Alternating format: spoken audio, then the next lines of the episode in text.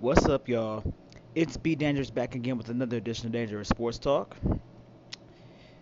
Now, yesterday I worked, I came home, I smoked, and I passed out, and I didn't wake up until 11 p.m. So I didn't necessarily see the the race with Sha'Carri Richardson's comeback, but I seen some highlights here and there, so I knew exactly what I wanted to talk about. So, she finished dead last. She didn't congratulate the Jamaicans for winning or give them any props. She just continued to talk shit after she lost. And that sent the entire social media world on fire. She's getting trolled by the same people that she was being encouraged by, telling her to humble herself, telling her to do this and do that, telling her that she has no room to be speaking when she lost, saying that she smoked before she before she raced. That why she, that's why she finished dead last. First of all, I don't want to bring down your little troll party. I really, really don't. However, I see things a little bit differently. Maybe it's because I'm arrogant in my team's losses and standing standing them and dare you guys to give me the smoke that you give other, other fans, I get it. If this would have been, hmm, if this were a white athlete, hell, the same track runner that ended up getting steroids found in her system, then she turned around and said she had a fucking pork burrito, which sounds fucking disgusting. If she would have did that shit, there wouldn't be much of an uproar. Granted, people would talk about it, but since things are on a grand stage like it is for Sha'Carri Richardson, then yeah. However,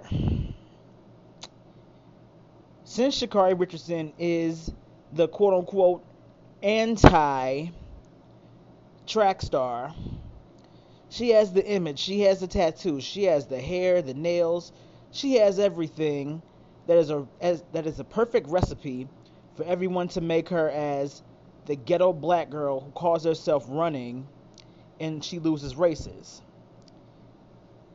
But and also, also, also, they talk about how mannish she looks and this and this and that. And also, this is somebody who just lost their mother. So honestly, she could give a fuck how anybody feels at this point. Yes, like her attitude was pretty much the same as mine. Hell yes, I lost. I finished dead last. And I'm still talking shit. Like I know you're gonna talk your shit.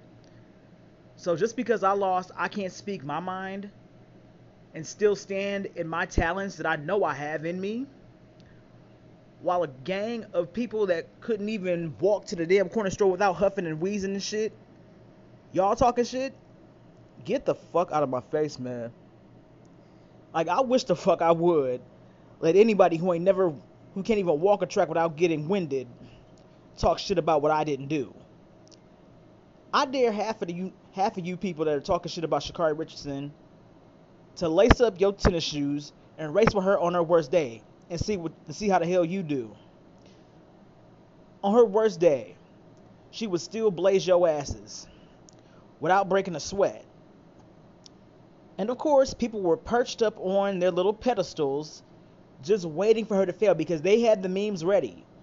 Literally, like when they heard that Sha'Carri Richardson was coming back, I know the people were already making their memes up just in case she lost.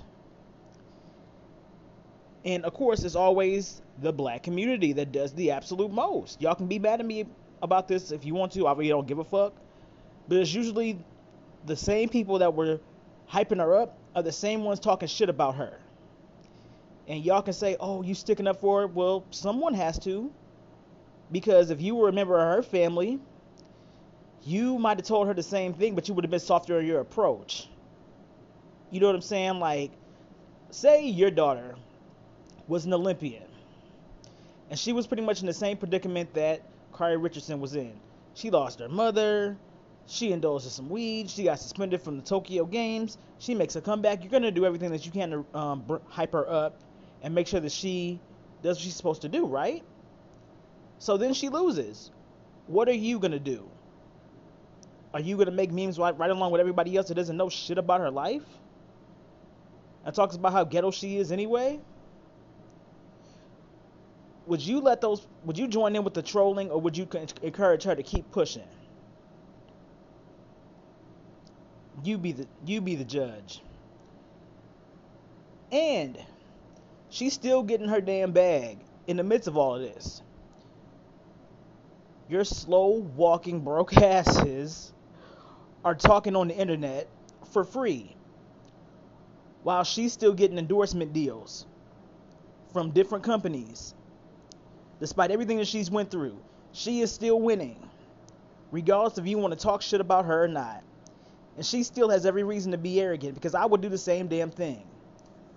I would literally stand in the fire, cross my arms, and tell you exactly how I lost and why I lost. And dare y'all to try to come at me with the same energy. And I do it I do it when I talk sports and shit like that, and usually people don't come at me crazy because they already know what it is over here. So, if you can't even walk a track or even jog a track without getting tired two and three minutes in, I don't want you to tell me shit about Sha'Carri Richardson losing this race. And I did want to touch on NBA, really? NBA SummerSlam for real? Five, six, seven, eight. I wanted to touch on SummerSlam last night, but I really didn't have, I really didn't watch it, but I know people were fucking pissed at it.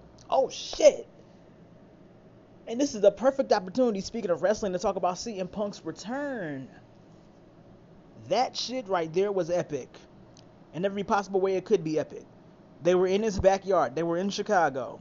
So you already knew the reception was going to be colossal, to say the very least. He came out and cut one of his classic promos. And he was out around the same the same amount of time that The Rock was out when he left the WWE to pursue his acting.